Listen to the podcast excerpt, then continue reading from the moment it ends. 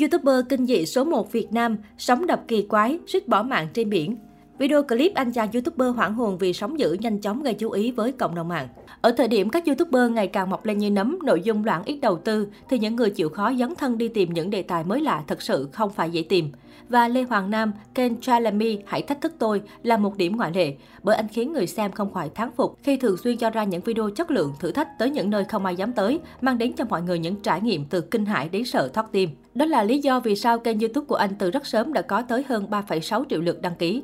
Một số video nổi bật của anh khiến người xem phải rợn gai ốc khi khám phá những địa điểm ma mị khá nổi tiếng tại Việt Nam như Miếu Hai Cô Hà Nội, 300 Kim Mã Hà Nội, Thuận Kiều Plaza Hồ Chí Minh, Nhà Chú Hỏa Hồ Chí Minh, hay những nơi vốn nhiều bí ẩn như Chạm Trán Rắn Thần Núi Hòn Ông, nhà mồ của đại gia giàu nhất Sài Gòn xưa.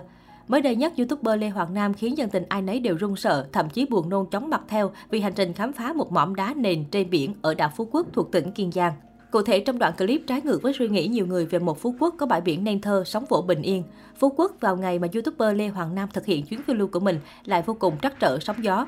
Biển động mạnh, sóng đánh dồn dập tới mức dù mặc áo phao và thậm chí còn từng đến những nơi còn ghê rợn hơn, thì anh chàng Lê Hoàng Nam cũng phải phát hoảng vì lo sợ. Ngay sau đó, thuyền đã được điều khiển đi chậm lại nhưng sóng vẫn đánh không thua gì, có khi còn đánh mạnh hơn nữa. Thế là chưa đến điểm tham quan thì cả nhóm phải quay về vì sóng vỗ quá kỳ lạ và nguy hiểm.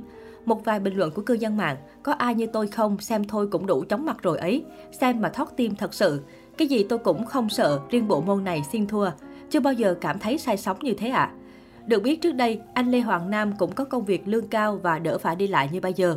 Cụ thể, anh từng làm công việc MC nhưng cuối cùng lại không thích công việc văn phòng nhàn hạ lương cao nên anh chọn dừng lại. Tuy nhiên, là một người thông minh, anh lựa chọn làm cộng tác viên cho VTV3 thực hiện trải nghiệm các chương trình về ẩm thực văn hóa để vừa thực hiện công việc đủ để trang trải cuộc sống, lại có thể vi vu với sở thích trải nghiệm của mình. Đối với nhiều người, đây có lẽ là một lựa chọn phiêu lưu mạo hiểm, nhưng với riêng bản thân Nam, anh lại cảm thấy hài lòng vì có thể cân bằng giữa cuộc sống và sở thích. Và hiện tại dù đã 35 tuổi, nhưng Hoàng Nam vẫn là người đàn ông rong ruổi mãi miết với những chuyến đi.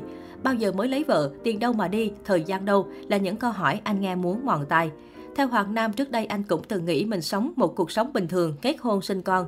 Tuy nhiên giờ đây khi tìm thấy được đam mê của bản thân, anh sẽ làm theo mà không cân nhắc quá nhiều nữa. Cách đây hơn tháng, anh chàng cũng có một quyết định khiến nhiều người không khỏi ngỡ ngàng, đó chính là quyết định bán căn nhà bạc tỷ ở Hà Nội, thu hút đông đảo sự chú ý của công chúng. Xem hết clip chia sẻ mới biết hóa ra nam YouTuber nổi tiếng nói rằng muốn bán căn hộ đấy là muốn dùng toàn bộ số tiền này để tìm mua một mảnh đất tại vùng quê nào đó, sống gần gũi với thiên nhiên. Bên cạnh đó, số tiền này cũng sẽ được anh giúp đỡ những người đồng bào vùng sâu vùng xa, nơi điều kiện sống còn nhiều khó khăn. Dưới phần bình luận, đông đảo đều ủng hộ quyết định của YouTuber này và mong đợi những vlog xây nhà, cuộc sống ở quê trong tương lai.